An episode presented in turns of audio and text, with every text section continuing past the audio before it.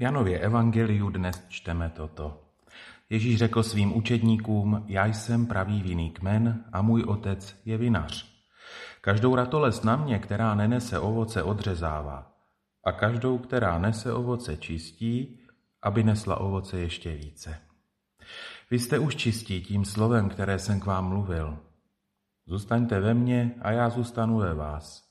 Jako ratolest nemůže nést ovoce sama od sebe, nezůstane-li na kmeni, tak ani vy nezůstanete-li ve mně. Já jsem vinný kmen, vy jste ratolesti.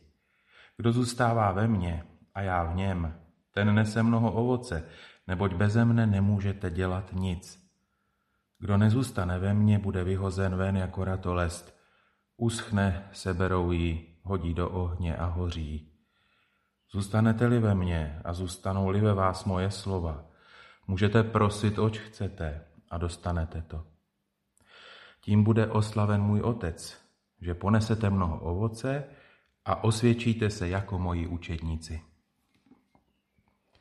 V celé té řeči Ježíš upozorňuje na tu důležitou skutečnost, která je nám všem sice známá, ale kterou si potřebujeme taky zopakovat.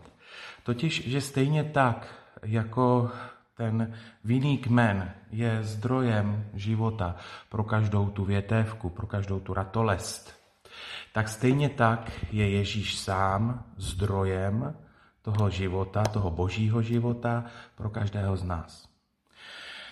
Jedině tedy napojení na tento zdroj života, na Krista samotného, jsme schopni nést to ovoce, to jsou především dobré skutky, že ano, a jsme těmi, kteří potom vlastně oslavují nebeského Otce. Co to pro nás znamená? My bychom měli vždycky zůstávat v těsném spojení s Kristem. Vždycky je to přeci On, kdo je zdrojem právě toho, že jsme schopni ten boží život a to boží dobro ve světě nějakým způsobem jak si žít a šířit. A tak pamatujme i na to, že taková větev obtěžkaná tím ovocem je tažená k zemi.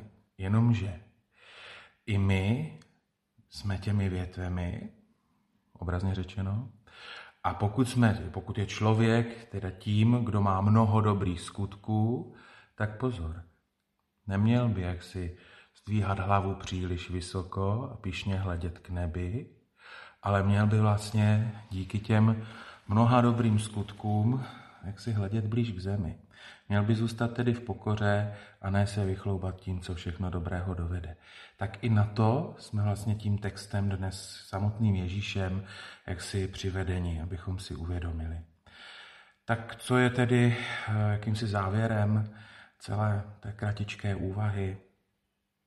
Mějme snahu být stále napojeni na Krista, být v tom nejužším spojení s ním, abychom díky jeho dobrotě, díky jeho lásce byli schopni toho, čemu se říká dobro mezi lidmi.